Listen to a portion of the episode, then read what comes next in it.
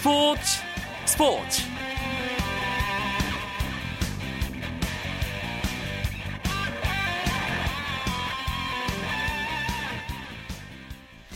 청취자 여러분 안녕하십니까? 스포츠 스포츠 아나운서 한석준입니다. 브라질 월드컵에서 스페인이 정말 두 경기 만에 조별리그 탈락을 확정지었습니다.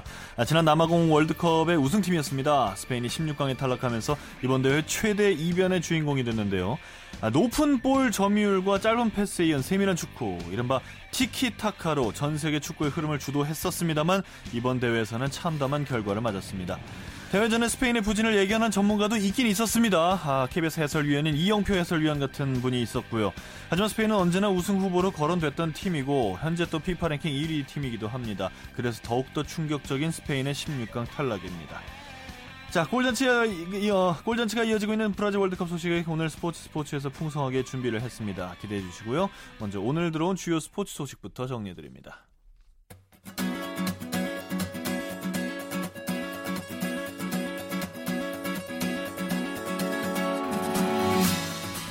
러시아와 첫 경기를 치른 우리나라 축구 대표팀이 베이스 캠프가 있는 이과수로 복귀했습니다. 쿠이아바에서 전세기를 타고 이과수로 돌아온 대표팀은 먼저 컨디션 회복에 집중했습니다. 러시아전에 출전한 선수들은 스트레칭과 가벼운 달리기로 피로를 덜어냈고 나서지 않았던 선수들은 2대2 경기 등을 통해 정상적인 훈련을 진행했습니다. 아, 이틀 동안 전력 분석 코치가 준비한 분석 자료를 토대로 알제리전 필승 해법을 다듬을 계획이고 이후 대표팀은 알제리전이 열리는 포르투 알레그리로 건너가 두 차례 실전 훈련을 소화하고 오는 23일 알제리와 2차전을 치릅니다.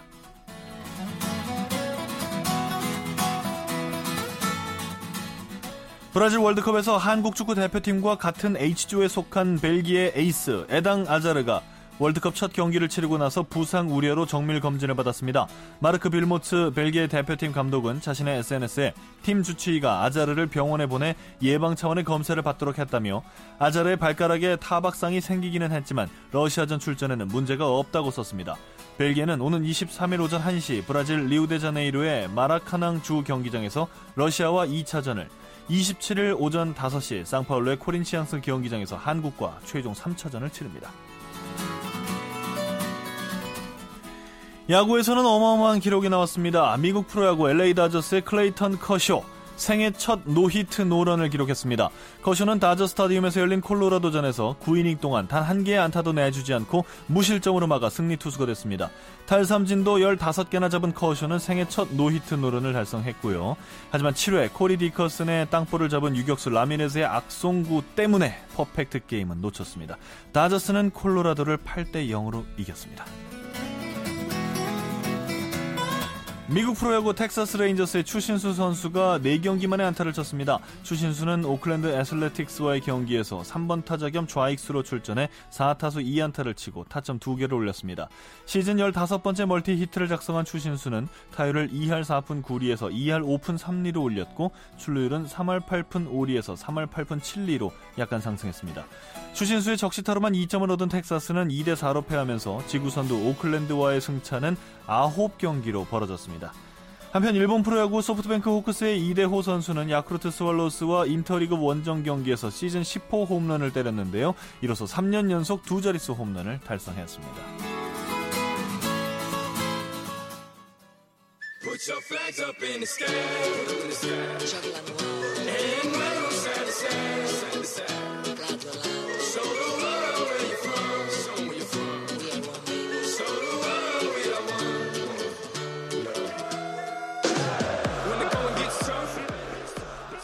브라질 현지에서 월드컵 소식을 전하는 월드컵 리포트 시간입니다. 오늘은 KBS 어, 스포츠 취재팀의 정현숙 기자가 연결돼 있습니다. 안녕하십니까? 네, 안녕하세요. 네, 방금 전에 9시 뉴스에서도 뵀었는데 목소리 들으니까 더 반갑습니다. 아, 우리나라 팀의 러시아전 이후에 지금 현재는 어디로 이동해 있습니까? 네, 저는 그 꾸이아바에서 러시아전을 보고 다시 상파울루로 이동한 상태입니다. 어, 제가 그 공항에 있을 때 대표팀은 전세기를 이구아수로 그런 떠나는 상태였거든요. 그렇지만 저는 그 상대팀인 알제리와 벨기에 그런 상대국들의 동향을 알아보기 위해서 다시 상파울루로 들어왔습니다. 그렇군요. 그러면 알제리의 훈련 캠프를 중심으로 취재를 하시겠군요. 그렇죠. 우리 대표팀이 러시아전에서 3점 1점을 따기는 했지만 16강 진출을 위해서는 2차전 상대인 알제리를 반드시 이겨야 하거든요. 네. 벨기에와 알제리전의 경기를 봤을 때 아무래도 벨기에를 우리가 이기기는 많이 힘든 상황이 객관적인 전력상으로는 분명한 상황이기 때문에 음. 알제리전에 총력을 다해야 되겠습니다. 근데 기사 봤더니 알제리 대표팀이 뭐 감독과 뭐 언론과 문제가 있다 뭐 이런 얘기가 있더라고요. 지금은 어떤 상황입니까? 네, 지금 이 현장에서는 알제리 대표팀 감독과 그 기자들 사이의 불화가 상당히 심각하다 이런 얘기가 많이 나오고 있는데 모든 감독들이 자신의 임기가 보장이 돼야지 안정적으로 팀을 이끌어 나갈 수 있잖아요. 네. 그렇지만 이 알제리의 알리오치스 감독은 축구협회와 재계약 문제를 논의하다가 결국 이것이 무산이 됐습니다. 음. 그래서 벨기에와의 1차전이 끝난 뒤에 현장에서 경기를 관람한 알제리 축구협회장과 또 한 번 충돌이 있었는데 경기 후에 이 축구협회장이 감독과 면담을 신청을 했다고 해요. 네. 그렇지만 이 감독이 거절하면서 또 굉장히 화가 났고 이 회장이 감독과 대화는 고사하고 심지어 보지도 못했다. 이런 얘기까지 들려오고 있습니다. 음, 정말 감독이 어떻게 보면 좀 고립돼 있다는 그런 느낌이 드는데 알제리 언론들이 벨기에전 네 패배를 감독의 전략 실패 때문이라고 그렇게 기사를 썼다면서요? 네, 그 기자들이 또 화가 난 거니 알제리 감독이 터키 클럽 팀을 맡기로 돼 있었는데 그 제가 취재를 갔을 때 인터뷰를 안 하겠다 이랬던 그 감독이 갑자기 기자들 근처로 와서 무언가를 얘기를 하는 것을 발견을 했습니다. 상황을 알고 봤더니 봤더니 그 터키에서 온 기자와 얘기를 하는 모습이었거든요. 아. 알제리 기자들에게는 인터뷰를 하지 않겠다라고 해놓고 터키에서 온 기자들과 인터뷰를 하니까 이때부터 기자들의 불만이 조금 있었고요. 네. 또 1차전에 지면서 이 감독이 어, 제대로 전략을 세우지 못해서 졌다. 그리고 이제는 감독을 넘어서 감독의 가족들에게까지 좀 비난을 퍼붓고 있다고 하는데 음. 이 때문에 또 역으로 감독의 심지도 불편하다고 하니까 알제리의 분위기가 조금은 심상치 않은 상황입니다. 그럼 알제리에서는 뭐 어느 정도 규모의 취재진들이 현재 브라질에 있습니까? 제가 이 3개국 베이스 캠프를 다 가봤는데요. 네. 알제리 취재진이 가장 많이 와 있어요, 아, 의외로. 매 훈련마다 70여 명이 넘는 기자들이 따라다니고 있거든요. 그래서 네.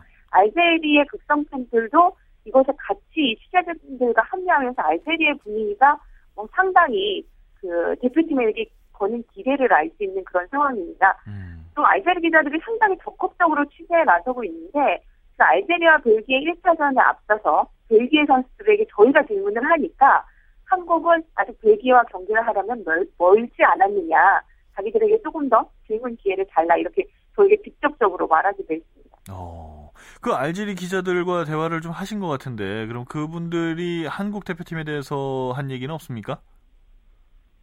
일단 기본적으로 한국 축구가 스피드가 좋다는 얘기를 많이 하고 있고 그런 네. 분들 그런 부분들을 알제리가 많이 경계해야 된다는 얘기를 많이 하고 있고요. 또 재미있는 것이 보통 이제 그 알제리 팬들이 저희를 만나면은 당연히 본인들이 이길 것이다라고 얘기를 많이 하지만 기자들이 그런 얘기를 하기는 쉽지 않거든요. 그러니까 네. 저희한테 대놓고 본인들이 이길 거고 본인들이 16단지 진출을 할 거라면서 좀 많이 대표팀에 대해서 자부심을 가지고 있는 그런 모습이 흥미로워 보였습니다. 음, 계속 그렇게 방심해주면 좀 고마울 것 같긴 한데 말이죠. 자, 이 브라질 월드컵 조별리그가 이제 절반을 지나고 있는데 월드컵 열기는 많이 달아올랐습니까? 어떤가요? 여기에서는 이제 월드컵에 대해서 사람들의 관심이 뜨거운 상황인데 얼마 전에 그 메시의 훈련장에 호나우드뉴를 닮은 팬이 난입을 해서 또 화제가 됐었잖아요. 네. 오늘은 칠레 팬들이 스페인과의 경기가 있는 리우데자네이루 경기장에 난입을 해서 벽에 무너, 무너지는 그런 해프닝이 일기를 했습니다. 네. 그 티켓을 가지지 못한 팬들이었는데 칠레 국가대표 유니폼을 입은 100여 명의 팬들이 미디어 센터 임시 벽에 몰려들면서 보안 직원들이 급파되는 그런 긴박한 상황이 있었는데요. 다행히 큰 사고는 나지 않았습니다. 네. 아무쪼록 월드컵 끝날 때까지 좀 다치는 사람은 없었으면 좋겠습니다. 정현숙 기자 말씀 고맙습니다. 네. 네, 감사합니다. 자, 월드컵 리포트 KBS 스포츠 취재팀의 정현숙 기자와 함께했습니다. KBS 1라디오 브라질로 전화 연결 한 통 더 해보겠습니다. 월드컵 리뷰 앤 프리뷰 박찬하 KBS 축구 해설위원입니다. 안녕하십니까 위원님? 네 안녕하세요. 네 스페인이 탈락했습니다. 네, 그렇습니다. 스페인이 1차전 네덜란드에게 5대1로 진 충격을 극복하지 못하면서 칠레와의 2차전까지 2대0으로 내줬습니다. 그래서 남은 호주와의 경기와 관계없이 쓸쓸히 이번 월드컵을 마감하게 됐습니다. 음, 마지막 호주와의 경기는 그냥 탈락한 팀들끼리 한 번 더 게임하는 그런 모습이 됐네요. 네. 전년도 우승국 징크스 스페인도 이걸 깨지 못했습니다. 네, 그렇습니다. 전년도 우승국 징크스는 좀 과거로 거슬러 올라가야 됩니다. 1966년 브라질부터 시작됐는데요. 음. 그리고 2002년 프랑스가 조별리그에서 탈락했고, 네. 2010년 남아공 월드컵에서도 이탈리아가 디펜딩 챔피언의 자존심을 지키지 못했습니다. 음. 이번 대회는 스페인이 원하진 않았겠지만 주인공이 됐습니다. 그러게 말입니다. 아니 뭐 어떻게 두 경기를 하면서 득점 1점에 실점 7점이면 정말 스페인답지 않은 건데 축구 역사상 뭐 최강의 어, 팀이다. 왜냐면 지난 세 차례 메이저 대회를 다 휩쓸지 않았습니까? 그렇기 때문에 스페인만큼은 이 전 대회 우승국의 그 저 징크스를 깰 수 있지 않을까 하는 생각을 좀 했거든요. 네, 뭐 생각보다 스페인이 훨씬 더 실망스러웠습니다. 이번 대회에서 스페인이 조금 쉽지는 않겠다. 그리고 최근에 선수들의 컨디션이 좋지 않았기 때문에 이번 월드컵이 많은 준비가 필요하고 또 쉽지 않은 월드컵이 될 것이다라는 예상은 있었습니다만 이 정도일 줄은 뭐 아무도 예상을 아마 못했을 것 같아요. 네. 그렇지만 메이저 대회 3연패 또 월드컵 2연패를 노리던 스페인의 꿈은 이렇게 산산조각이 났습니다. 음, 아 근데 칠레전은 정말 완패인데 어, 어떻습니까? 뭐 스페인이 못한 겁니까? 아니면 칠레가 준비를 잘한 건가요? 네, 두 가지가 다 공존했던 것 같아요. 칠레는 스페인을 상대로 어떻게 하면 이기는지에 대한 준비가 철저하게 되어 있었습니다. 음. 미드필더 지역부터 스페인을 아주 강하게 괴롭히면서 스페인이 잘할 수 있는 것들을 못하게 만들었고요. 네. 또 공격 상황에서는 측면을 적극적으로 활용했습니다. 스페인 대표팀은 여러 가지로 문제가 있었습니다만 1차전의 문제점이 2차전에도 개선이 되지 않으면서 칠레의 벽을 넘지 못하게 됐죠. 네, 정말 어제 경기는 정말 칠레가 정말 잘하더라고요. 스페인의 몰락의 원인은 어디 있다고 보십니까? 네, 스페인 이번 대회에 참가하는 스페인 대표팀은 몇 가지 문제점들이 있었습니다.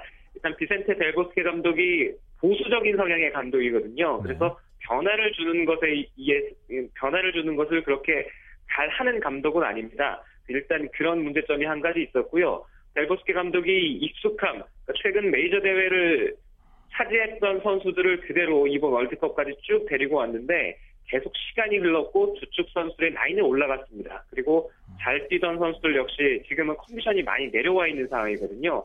그런 상황에서 스페인이 잘할 수 있는 그러니까 과거의 메이저 대회에서 잘했던 것들을 그대로 이번 대회에서 하려고 했습니다. 음. 결국에는 선수들의 컨디션이 좋지가 않고 변화 없이 그대로 하려고 했던 것이 스페인으로 분석됩니다. 그러게요. 전 대회 우승팀 징크스 이번에 스페인이 깨는데 실패를 했습니다. 근데 저는 좀 웃기는 생각인데 그런 생각했습니다. 우리나라는 언제쯤 이런 거 한번 걱정해 보지?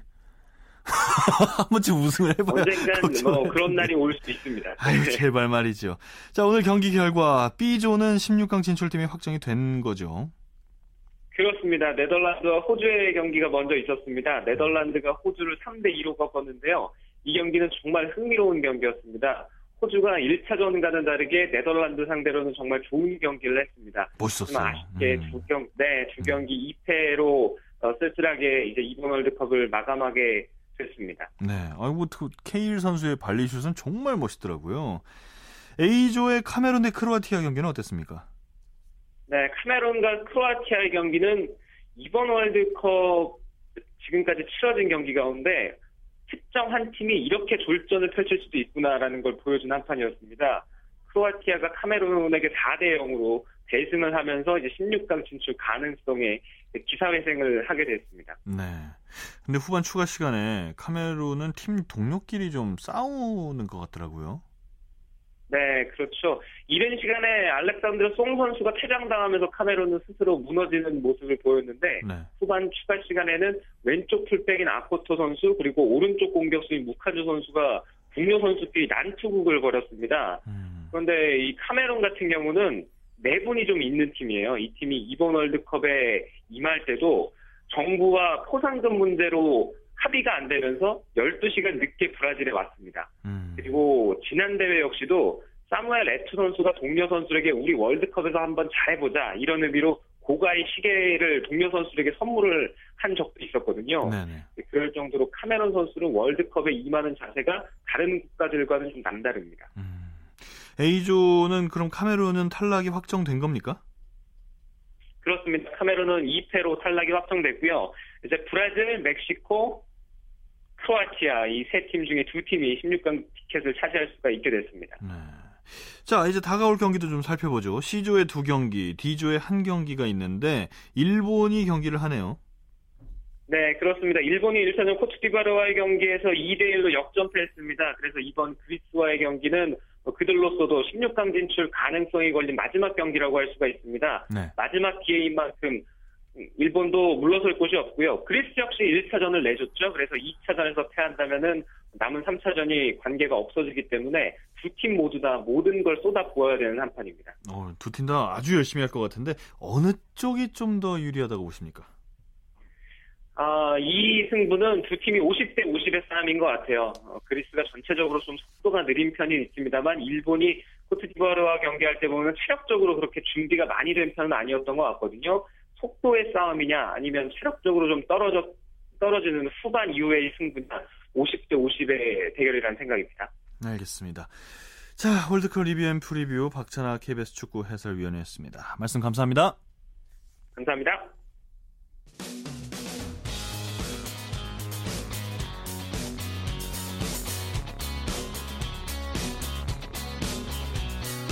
따뜻한 비판이 있습니다. 냉철한 분석이 있습니다.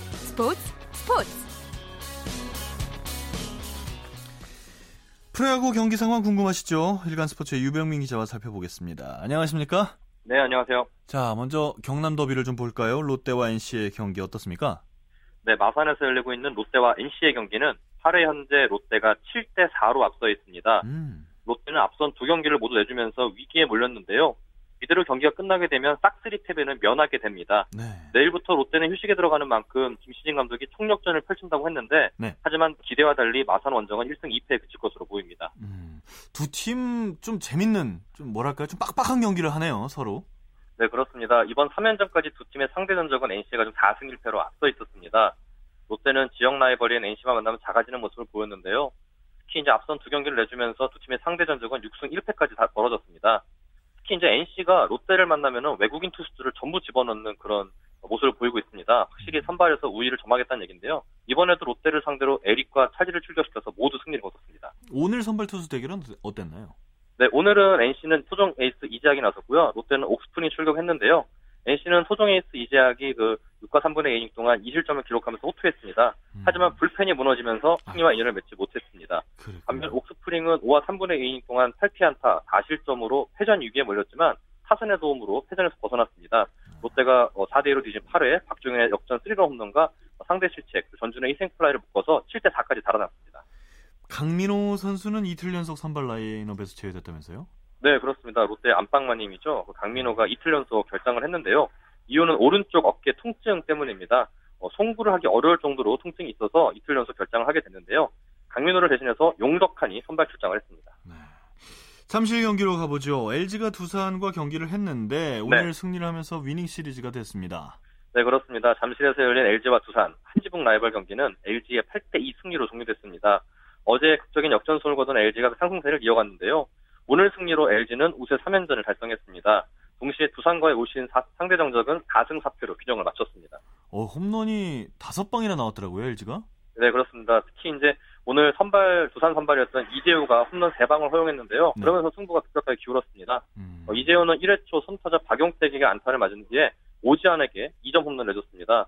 3회까지 스타시점 없었지만 4회에 이병규에게 솔로, 솔로 홈런을 내주고 5회에도 손주인에게 솔로 홈런을 내주면서 4실점을 했습니다. 결국 이재우가 버티지 못하면서 마운드를 내려갔고 불펜마저 홈런을 허용하면서 어, 패배를 기록하게 됐습니다. 삼성 대 SK 경기로 가보겠습니다. 어, 좀 뭐랄까요, 좀 특이한 광경이 나왔습니다. 이만수 감독이 퇴장을 당했는데 네, 보통 감독이 퇴장당할 때는 뭐 강력하게 항의하다 그러지 않습니까? 오늘은 네, 좀 다른 그렇습니다. 일이더라고요. 네, 그렇습니다. 어제 일을 좀 짚고 넘어가겠는데요. 어제는 SK 외국인 투수 레이에스가 삼성 박성민의 머리에 공을 맞춰 퇴장하는 일이 발생했는데요. 네. 오늘은 SK 이만수 감독이 퇴장을 당했습니다.